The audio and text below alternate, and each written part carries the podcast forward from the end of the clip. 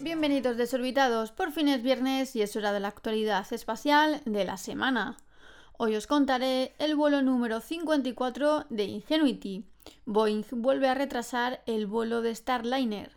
La misión Chandrayaan tres ya está en la órbita de la Luna. La NASA retoma el contacto con la Voyager dos y Rusia se prepara para llegar a la Luna tras más de cuarenta años. Preparados, tres, dos, uno, despegamos. tres, dos, uno, cero.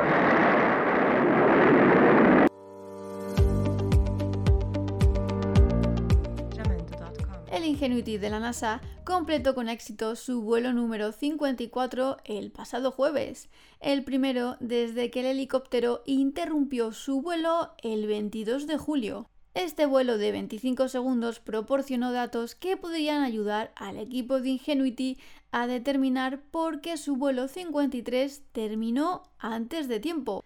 Aquel vuelo se planeó como un vuelo de exploración de ciento treinta y seis segundos dedicado a recopilar imágenes de la superficie del planeta para el equipo científico del Perseverance. En cambio, el helicóptero ejecutó la primera mitad de su viaje autónomo.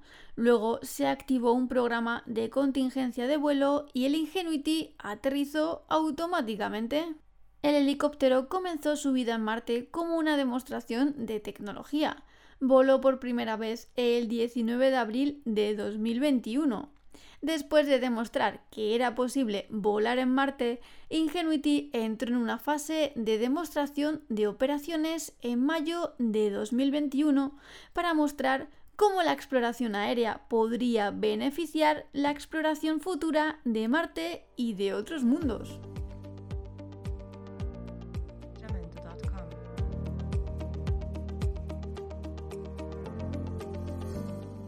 Boeing y la NASA han vuelto a retrasar el primer vuelo tripulado del Starliner. Esta vez señalan que al menos tardarán ocho meses en solucionar los problemas que tiene la cápsula.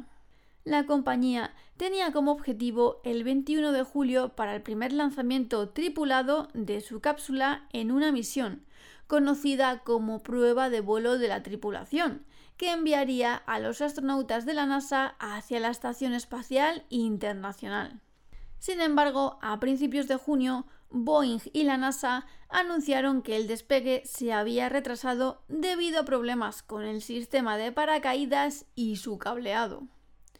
La compañía entonces dijo que esos problemas podrían resolverse a tiempo para un lanzamiento este otoño, algo que no ha podido ser.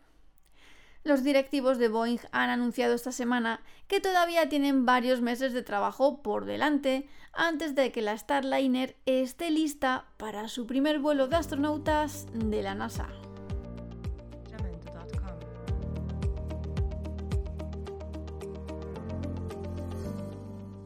La misión Chandrayaan tres ha logrado un hito crucial con la entrada exitosa en la órbita lunar. Esta es la tercera vez consecutiva que la Agencia Espacial India ha insertado con éxito su nave espacial en la órbita lunar, además de hacerlo en la órbita marciana. A medida que avanza la misión, se han planificado una serie de maniobras para reducir gradualmente la órbita de Chandrayaan tres y colocarlo sobre los polos lunares para facilitar un aterrizaje suave en la región polar sur de la Luna el veintitrés de agosto. La salud de Chandrayaan tres es normal. A lo largo de la misión, la salud de la nave espacial se monitorea continuamente desde el complejo de operaciones de la misión, la antena de la Red de Espacio Profundo de la India, con el apoyo de la E S A y la NASA.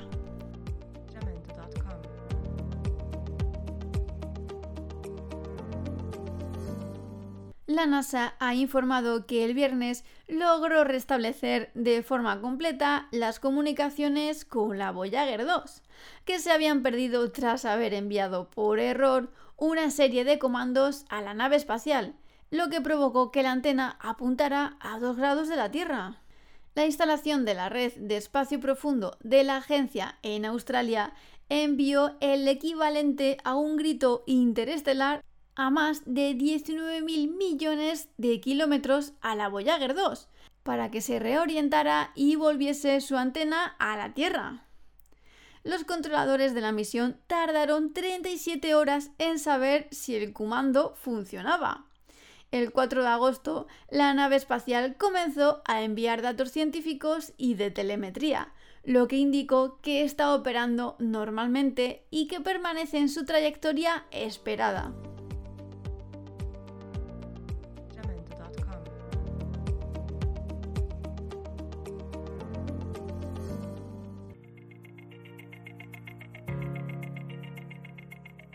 Rusia lanza la misión Luna veinticinco tras retrasarse un año.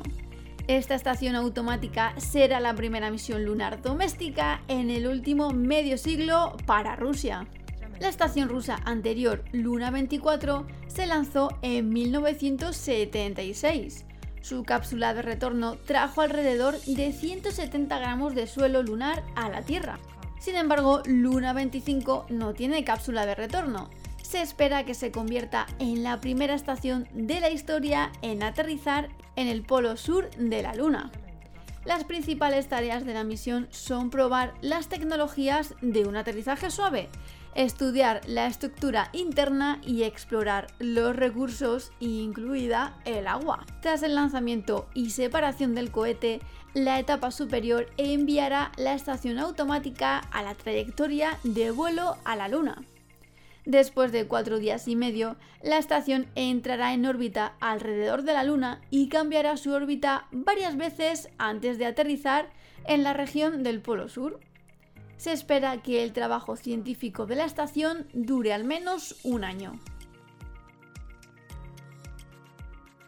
Y hasta aquí el programa de hoy. Espero que tengáis un fin de semana espectacular y nos vemos por YouTube con más entrevistas y misiones. Hasta la semana que viene, desorbitados.